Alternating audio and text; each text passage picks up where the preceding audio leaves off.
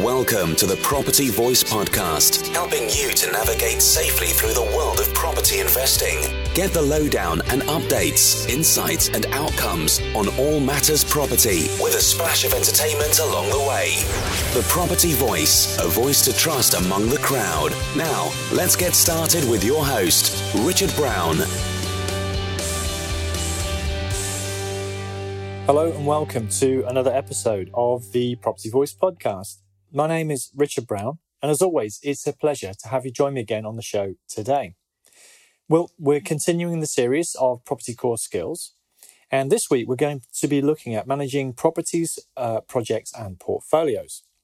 And uh, this is part one, if you like, of that uh, particular subcategory or, or property core skill. And this is what I call content week. So this is just me, if you like, talking to set the scene. And then hopefully over the next couple of weeks, we'll have a bit of a, a discussion that goes on around the same topic to deepen uh, and, and broaden the, the conversation. So let's just get into it. Um, managing properties, projects, and portfolios, three Ps, obviously. Um, now, what I did is I kind of just pieced together okay, right, there's what would I summarize in each of the areas, whether it's managing a property, managing a project, or managing a portfolio, kind of map that out and then I realized there's a lot of commonalities. There's a lot of common themes, if you like. So I'm going to start by just summarizing the themes, and then we're going to get into how they maybe slightly vary depending on whether you're looking at a uh, property, uh, managing a property, managing a project, or managing your portfolio. Um, so there is some commonality, but there is some differences too. So the the eight points, which I guess are um, common, are as follows. So we've got location. So location is one of the most important considerations um, that we, we need to consider. And along with location comes the investment fundamentals. So it isn't just a case of necessarily picking next door uh, to where we live. It's it's also looking at you know how valid that is from an investment point of view. The second point is running the numbers. So we need to quantify and uh, qualify, if you like, the investment, what it means to us. Is it going to deliver on our returns? What are our return expectations? And, uh, and, we need some criteria to judge that against, so to set you up for what's coming. The third thing we need to look at is um, who is going to be occupying the property or buying the property from us, depending obviously what the nature of our uh, exit is. If it's managing a property, that's probably a tenant or an occupant of some description. And if we're undertaking a project, it could still be a tenant if we're planning to retain that property. But of course, it could be a buyer if we're looking to sell it on. The fourth element is stakeholder qualification, as I like to call it. So that's just basically uh, checking who you're working with. Okay. So stakeholders are anybody who's got an interest in your property, your project, your portfolio, anybody that you engage, anybody that you serve, actually. So we'll come on to that. Next is our, our respective engagement level. So that, you know, basically is how much time and effort and energy do we want to put into, into the particular property project or portfolio. And we could either be active, passive, or use some uh, level of delegation or outsourcing in that in that respect. The sixth area is is property, project, or portfolio management. So that's taking on the engagement level to a different type of uh, level, I suppose. It's just you know taking a slightly higher higher view of that. The seventh area is operating as a business. Now, if you listen to my podcast for any length of time, you know that I often talk about operating our property investments and projects as a business. So we, it's no surprise, I'm sure, to hear that that's one of the key points. And the eighth and final point, which I guess comes up, is time horizons. And time horizons could be short, medium, or long term. So there we go. So that's just set the scene. Um, so now we're going to dive into each of those areas. I'm going to look at uh, managing property. Uh, sorry, yes, managing properties next and uh, just going to run through some of those particular elements for you. So, with regard to managing properties, it's probably, as it's managing a property, it's probably mid to long term as a time horizon. So, I'm just going to talk about the time horizons at the beginning. Yeah, we're probably going to be holding it for a reasonable period of time, period of years, if not decades. Okay, so mid years, long decades. That's the first consideration. So, it's, it's kind of a long term engagement. And the first point is really to consider the location. So, where do we want to invest? So, this is really a property that we're going to hold and we're going to rent it out. So, we need to look at what we call the investment fundamentals. That's things like the supply and demand for rental property, Um, and you know, some of the indicators that can also help with that are population, not just the overall size of the population in the catchment area, but the trend: population growth, population decline, uh, sorry, pop, population stagnation. So, population and trending is one of the key things I would suggest you look at. Uh, another characteristic is employment. So, relative to what is the employment level in the local area, I mean, this is obviously going to be relevant to the type of tenants that you want to attract. If you want to attract a benefits tenant, you're probably looking for high unemployment, actually. But most of us are probably looking for working tenants of some description. So, therefore, we're looking for perhaps average or below average unemployment in the local area. We need to consider things like transport links. How easy, how easy is it for our tenant to get to where they need to go, usually to work? uh, but also for leisure and entertainment purposes as well. So transport links which is which are relevant to our tenant occupant. So it could be a bus, it could be a tram, it could be a train, it could be a car, could even be a, a bike, um, or, or, other type of public transport. So a bike isn't public transport, you know what I mean. So um, transport is the next one. Amenities. Uh, amenities are things like shops and uh, post offices and doctors, restaurants, bars, entertainment, etc. Um, schools, uh, I always mention schools. Uh, schools could be relevant if it's family, could be relevant if it's a postgrad or a student occupant. Um, it could be largely um, irrelevant or actually relevant for a different purpose if you're trying to attract a different type of occupant. So, someone who doesn't want to be next door to a school wouldn't, you know, maybe a young professional might not be next door, want, might not want to be next door to a school, for example. So, schools is relevant, but it could be irrelevant if you follow me. And another one I really like to look at is inward investment. So, inward investment falls into two categories public or private. So, public investment is things like, you know, infrastructure projects, redevelopment projects in the local area. You know, is, is money being pumped in from government, either central or uh, local? And equally, uh, inward investment could come from uh, the private sector as well.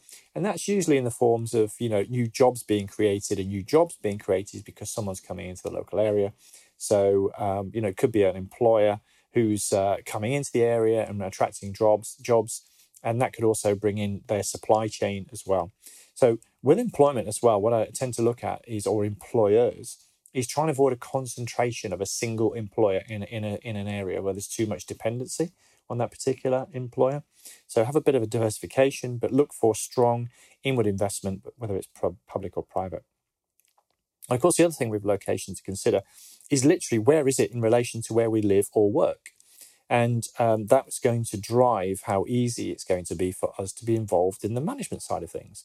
And I'm going to come back to the management side of things in a minute. So, where is it relative to where we live or work? And of course, there's, well, not of course, but there could be a trade off. There could be a trade off with where the investment location is versus where we live or where we work. So, for example, there's you know, let's let's be transparent about it. There's usually there is a north south divide. There's higher earnings in the south and uh, less earnings in the north, for example, and yet in investment returns in terms of gross yield at least are higher in the north and lower in the south. So you've got this sort of disconnection, if you like. There's the concentration of income and wealth, dare I say it, in the south, but there's the concentration of opportunity to get a return on your investment, perhaps in the north. And when I say the north, I just mean outside of the, you know, the, the, of London. It ripples out from London, if you like, as you go. So, not trying to cast any, you know, doubts on any particular area, but that's just the fact. So uh, there's going to be a trade-off uh, in terms of performance, perhaps. Um, income returns and capital returns is something else to keep in mind. I mean, I wish I could have, you know, if I had a pound for every time I ask somebody what's more important to you, income or capital returns, and their answer being both, I'd be a very wealthy man. Um, but basically, you don't usually get both. Uh, and if you do, it's, you know, you can target areas where you might get both. So, an upcoming area which has got high income in the short term, um, which means a, a, high yield in the short term, where prices might rise. Ironically, then you'll start to get a squeeze on rents as prices rise, funny enough. But uh, so you can catch a wave, if you like, and get some capital growth uh, for by choosing an area, you know, well. And of course, over the long, long term, you'll get capital growth anyway. In fact, there's been some research which actually says, in terms of buy to let investing, um, you you get approximately 50% of your returns from income and 50% returns from capital. So it's just contradicts myself there. But that's basically over a long period of time, a period of decades, essentially. So, but decide what's mo- most important to you. So, here's a hint. If you're looking to supplement or replace your job income, then income is going to be your priority. If you're looking for more long term saving, pension, and legacy planning, then capital is going to possibly be more relevant to you. And, you know, I know people like to mix and match and get the best of both worlds. There you go. The, the second thing to consider is, is what I call running the numbers. So when we're looking at uh, managing properties, we need to provide for all of the costs. And I, again, if I had a pound for everyone who I speak, speak to who does not look at all of the costs. So there's usually a joke. This is Richard's model versus your model. And in my model, I provide for voids and maintenance, for example, and management costs if you're going to use somebody to, to manage the property for you. And by the way, even if you're not using somebody to manage the property for you, you better price in the value of your time. So uh, include, you know, provision for all costs, everything. Um, have a financing strategy. Mm, okay, what does that mean? Well, a lot of people say, should I go for a, you know, should I go for a, a variable mortgage, two year fix, five year fix, ten year fix, etc. Well, that's actually quite a big topic, and I don't really have time to go into it now. But needless to say, I look at what I call the total cost of financing. I look at equity, uh, leverage, and debt ratios. I look at uh, whether fixed or variable makes sense, uh, depending on, you know, perhaps a view on interest rates. Also, what my plans are with the property, because I may not want to keep this forever. So I may, I may need to build in some flexibility.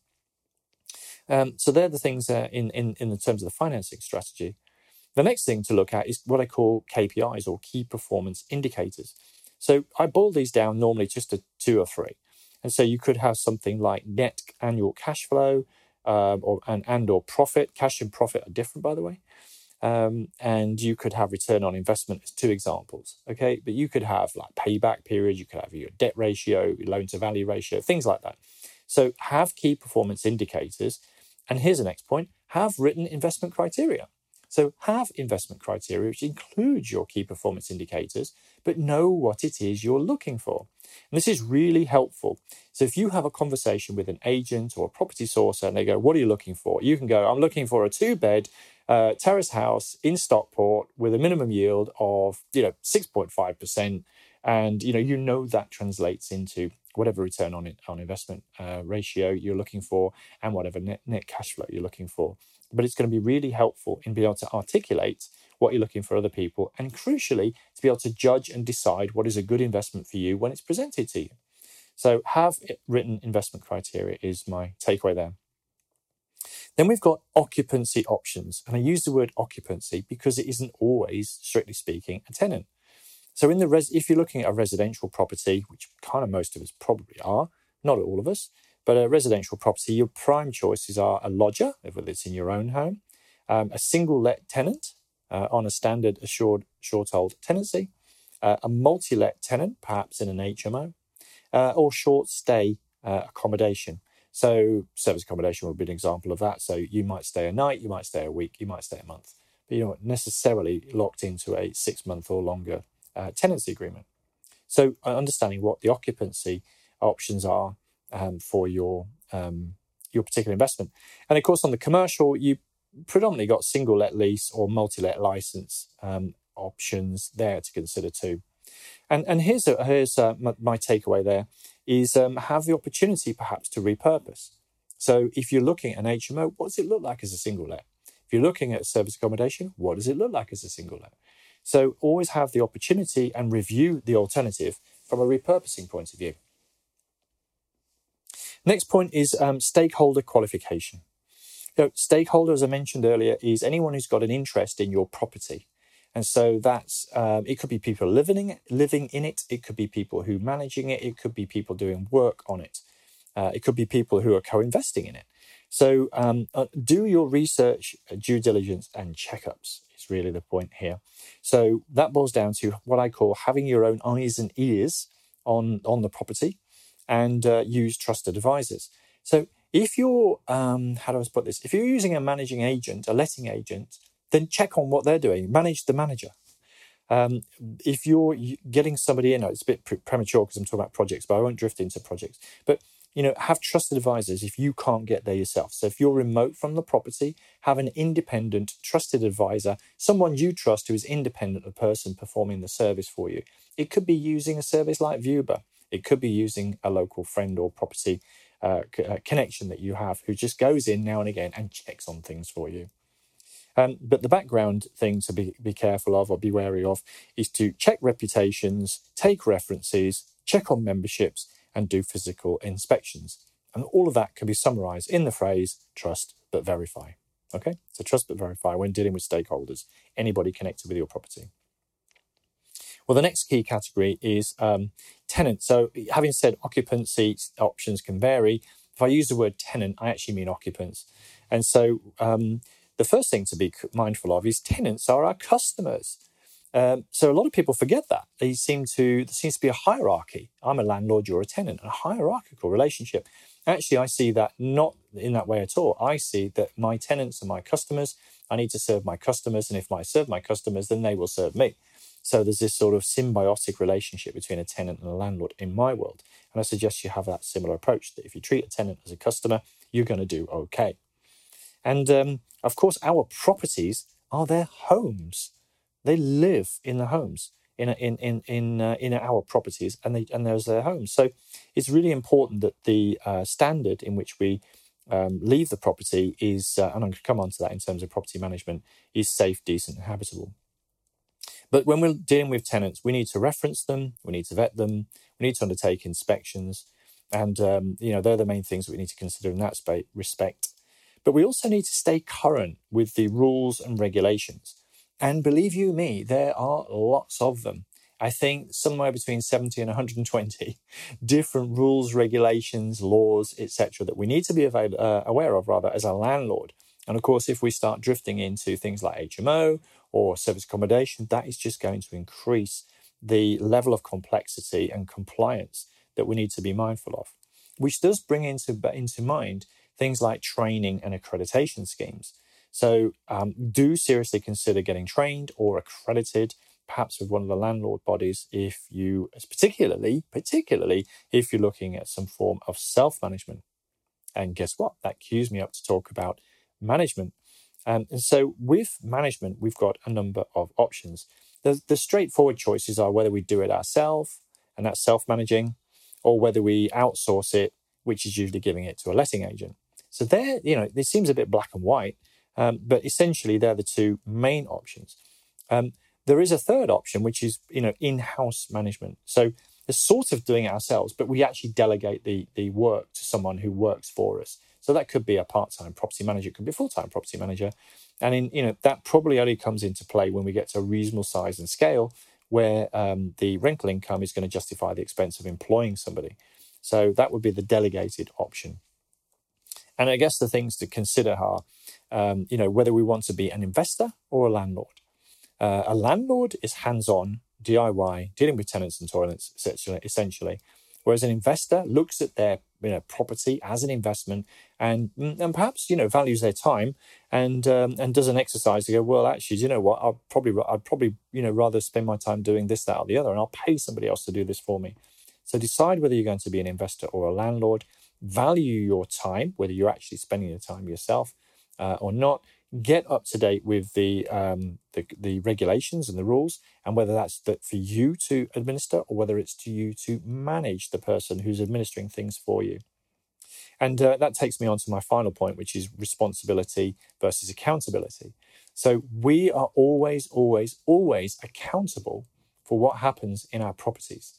Uh, we can delegate responsibility and ask other people to do things on our behalf, but we are always, always accountable.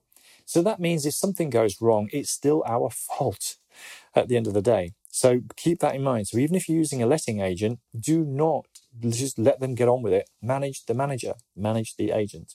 So remember, we retain that accountability, and there could be some serious consequences if we let that go and something happens, um, you know, to the property or to the tenants, God forbid. The sixth point is about property management.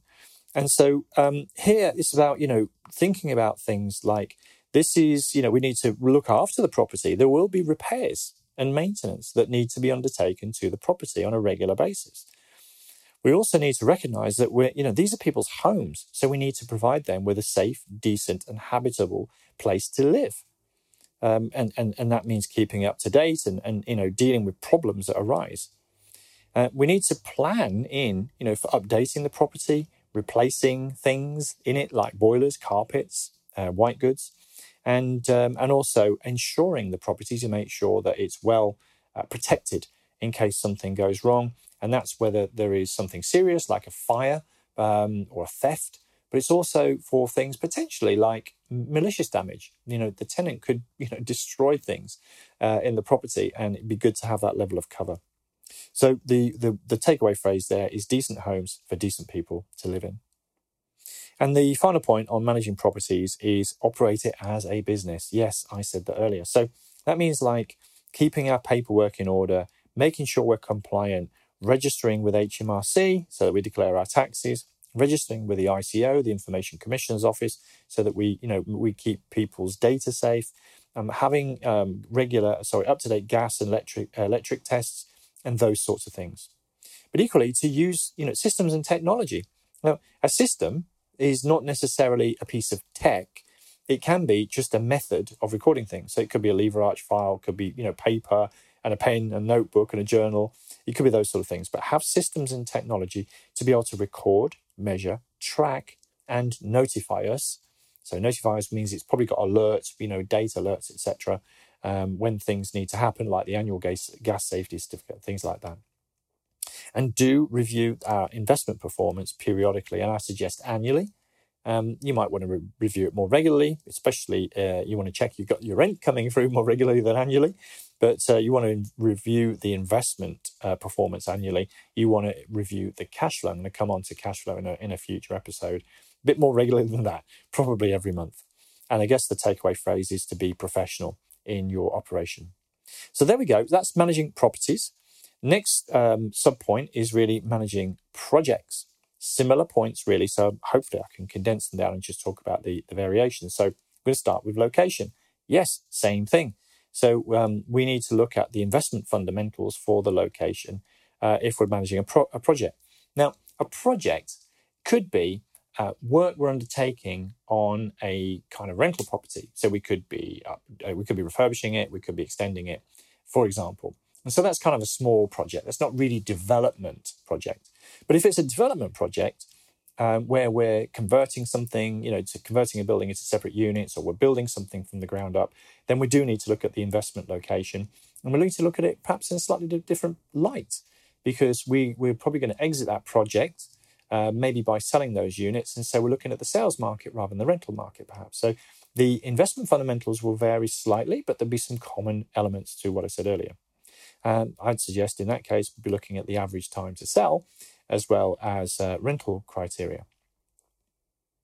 The second point is running the numbers. Of course, it is running the numbers. So, the thing with running a project is that we've got time and we've got budget um, issues going on. So, we normally have, and they both cost money fundamentally. Time and budget cost money. I mean, budget obviously costs money, but time uh, equals money, particularly if we're financing things. Uh, and even if you say, well, I'm not financing, it's just my own cash, you know, or something like that. Well, time, you know, before you get your rental returns increased or you get, you know, get your money back out by refinancing has still got a value attached to it. So keep that in mind. And so um, both time and budget tend to overrun, basically. So plan for that.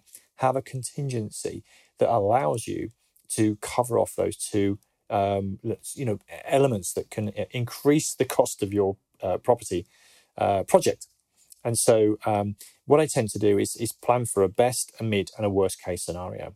Um, hopefully you you get those judgments right, but uh, best, mid, and worst case scenario. And if you can live with the worst case, then you're probably doing okay.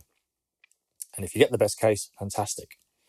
Equally, have uh, an eye on the financing. And what I, well, the reason I'm talking about this is to have the right type of financing for the project at hand. So if it's a short-term project, you probably need short-term financing in place. In other words, so that could be bridging finance, for example, or bringing in fi- private finance on a short term basis.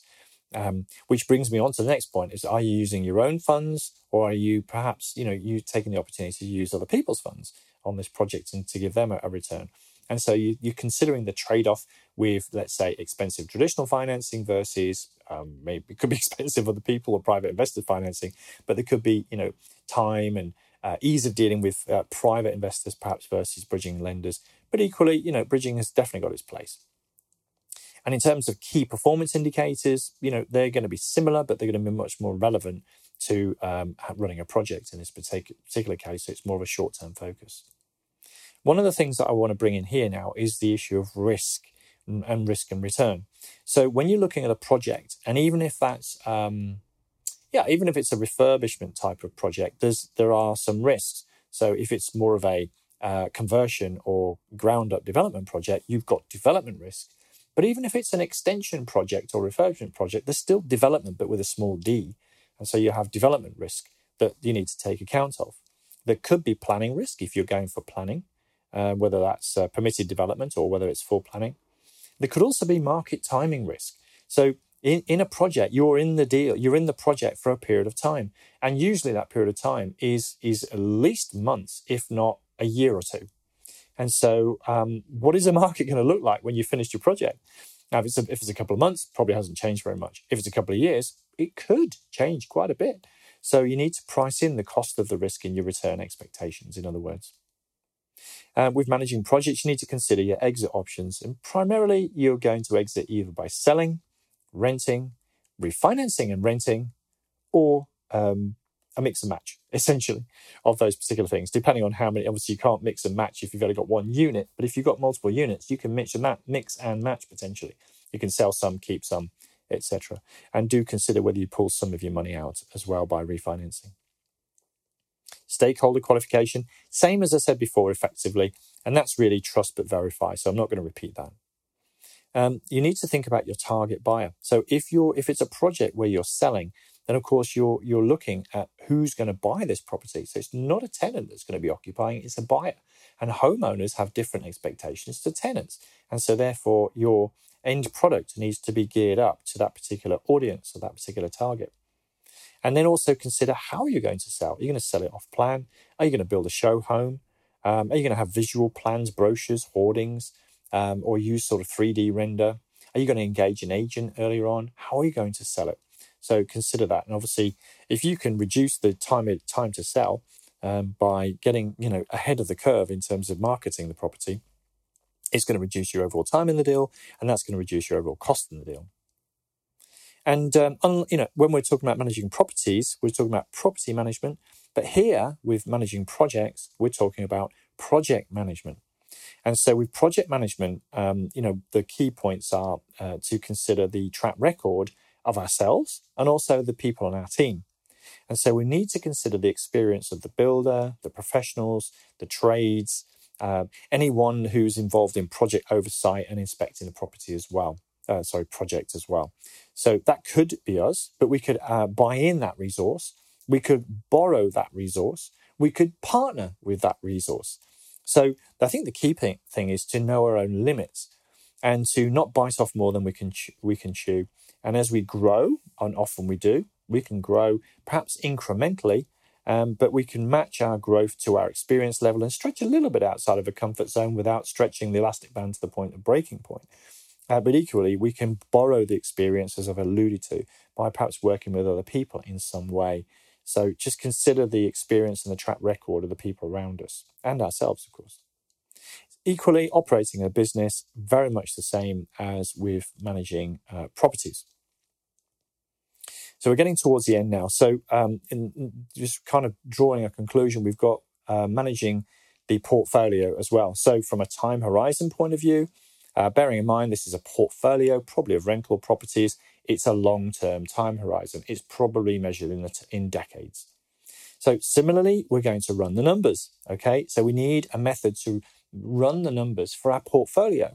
So obviously, when you look at an individual property, when you're taking it on board, you're running the numbers from that investment point of view at that point in time. But as we start to own properties and develop a portfolio, we want to be able to run the numbers for the entire portfolio. So then we start to consolidate things into a central place. And that might include things like um, having them on a spreadsheet or a system which uh, totals and averages and, uh, gives us, you know, sort of um, a tracker system, if you like, or a dashboard type of approach to managing our portfolio as an overview so that we can then drill down into individual properties, measure the performance of the particular properties, um, perhaps over time, perhaps on an individual basis. And we need to have some kind of review system um, so that we can check on things on a periodic basis. I would suggest annually. Some people might prefer to do it more frequently. Um, what I do in my own case is I review my entire portfolio annually, around about tax return time, but I, I review individual uh, properties within my portfolio when there's a trigger moment. And those trigger moments tend to be on retenanting or refinancing, typically. So I have a couple of trigger moments, and then I have more of a, a, a sort of an annual review system in my own case, and have criteria upon which to measure the performance. So um, I just use a traffic light red, amber, green system, uh, which which you know I can color code my portfolio performance red, amber, green according to my investment criteria. Green means it's probably okay. Doesn't mean necessarily leave it alone, but it's probably okay. Amber means it might need some attention, maybe not now, maybe down the track. And and red is get get in there now and sort it out. Okay. So there we go. And and I ask myself this question whenever I do a review. Is it serving my purpose? That's the second point. Is it serving my purpose? And so I consider um, whether it's serving my purpose in terms of the returns, whether that's income or capital. Is it serving my um, purpose in terms of equity and debt and uh, borrowing levels, if you like? What debt is borrowing uh, levels? And I, I always ask the three R's question: Can I repurpose the property for another for another purpose? Obviously, so that could be reclassifying it or repurposing it for a different tenant type, for example. Um, could I release some equity? So, has the equity gone up? Do I want to refinance and release equity uh, for maybe you know other investment uh, purposes, or even uh, to just take it back? Um, you know, and, and diversify into different asset classes, for example. I do want to redeploy it. Um, so, uh, redeploy really in this sense means: Do I want to sell the asset? Do I want to sell the asset, cash my chips in, and then maybe utilize the equity uh, that I get back in my hands? Obviously, I probably realise a tax uh, bill at that point in time as well, so keep that in mind. But um, yeah, I do often review my properties and decide whether I want to keep them or not, uh, or redeploy them. So ask yourself the three R's: repurpose, release, re- redeploy the equity in your uh, individual properties, uh, and obviously taking account the the entire portfolio. Then we need to look at property management, but perhaps now in a different light. So once we start talking about portfolio, we need to consider things on a sort of global basis, if I can say that, a consolidated basis. So things like repair and replacement costs are going to start accumulating, costs of updates and refurbishment, um, and significant replacement costs. So, you know, might need a new roof after a decade, might need a new electrical system or a new gas central heating system. So the repairs, renewals, and replacements and refurbishment expenses will naturally increase with a portfolio and naturally increase with a longer time horizon. So keep that in mind. But also look at the management options. So we might have been happy to be a DIY landlord or use exclusively letting agents. Well, as our portfolio grows and we add the number of units, we're adding units to our portfolio, there may be the option to bring things in house. And that's exactly what I've done now. I've got a part time property manager um, where I've got a concentration of properties and um, and and and that works quite well for me. So I have somebody who works for me. It's probably better for me in that in that particular case than having a letting agent. But I've got a concentration of properties that can help fund and justify that expense, and it probably become and quite a number of units, quite a, or at least a quite a different uh, level of rental income before you can perhaps justify that kind of overhead. And um, uh, funny enough, we'll probably I, I already know because we've already had a conversation with the panel on this, so I know what they have to say on that. So I won't I won't spoil it. I'll let them share what they have to say about that. The other thing with a portfolio is we need to be more strategic with our financing. So what does that mean? It means looking at the the loan to value across the entire portfolio. And um, when we're looking at across the entire portfolio, we might think we want an average loan to value. But within that average, we might say 70%, 60%, 50% um, which would be a nice buffer against, um, you know, perhaps market crashes, for example, God forbid. But um, there may be some properties where we've got zero debt and some properties which are at the maximum, you know, of our loan to value. So it doesn't have to be that every single asset in our portfolio who's got a 65% loan to value, for example. We can mix and match there, but we look at things globally and then we just take a view about how we want to allocate the uh, the debt across our entire portfolio. And it could also give rise to different financing options as well. So we could look at financing the entire portfolio with one lender, but I probably wouldn't recommend that. uh, one or two lenders gives you high concentration risk with a lender. So I'm not sure I'd go with that option. I'd probably spread it around a bit. Um, but it does allow you to have things like portfolio, topping up, what do I call it, a hunting license. Yeah, you can actually have a top slice of your equity available to draw upon as a facility to go and bag uh, a particular bargain at some point in time. So it does bring into play different types of financing option. The other consideration is risk or risk management risk management mitigation, actually. So we need to have things like a contingency fund. That could be an actual cash fund that we set aside for sort of expected, unexpected things. So there will be things that happen. You know, we need to replace a boiler now and again. That's an expected, unexpected cost, if you like. So we need to have a contingency plan or contingency fund for that. Some people don't actually do it. They go, well, I've got equity in my property. I can release it if I need it. Or I've got a bunch of credit cards which have got no balance and, you know, I can call upon them if I need them too. I'm not against those ideas. It's just that have a plan is really the point.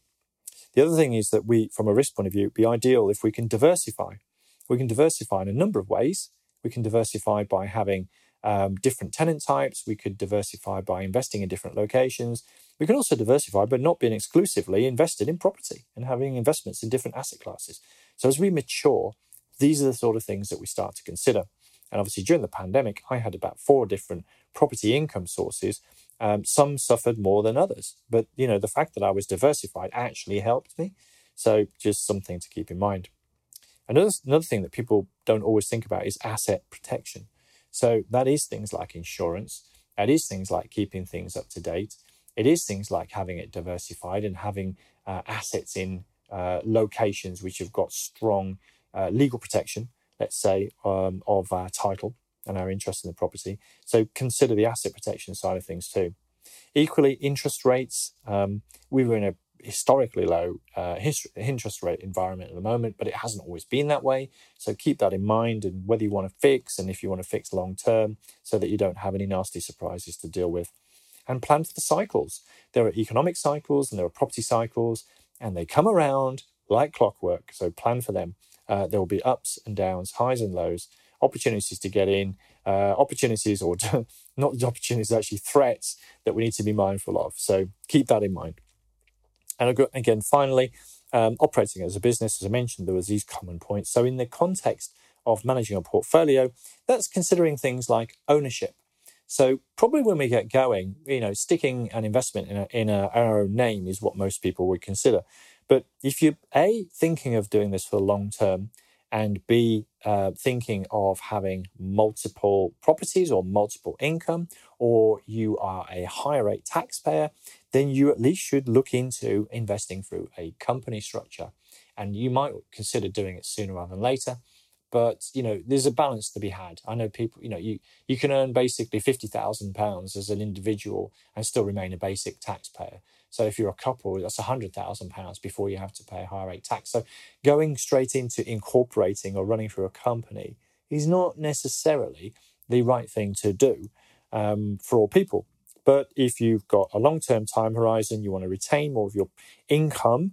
Um, you know, instead of paying income tax on it, you pay perhaps a lesser rate of corporation tax on it. and You can reinvest those profits then at least consider um, incorporating or running through a company. But there's a trade off there because running um, financing for companies is actually more expensive um, and not as straightforward as it is perhaps with buy to let for an individual's name.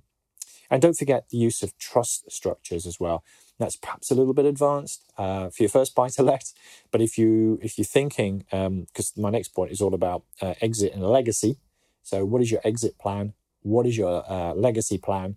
Uh, this is where things like trusts uh, or companies can actually come into play, um, or even pensions actually. So if you're thinking of you know trying to pass on your legacy, your assets onto the next generation, you need to be having the conversation with a decent tax advisor about incorporation, about trusts, about the use of pensions, um, and, and, and wills actually.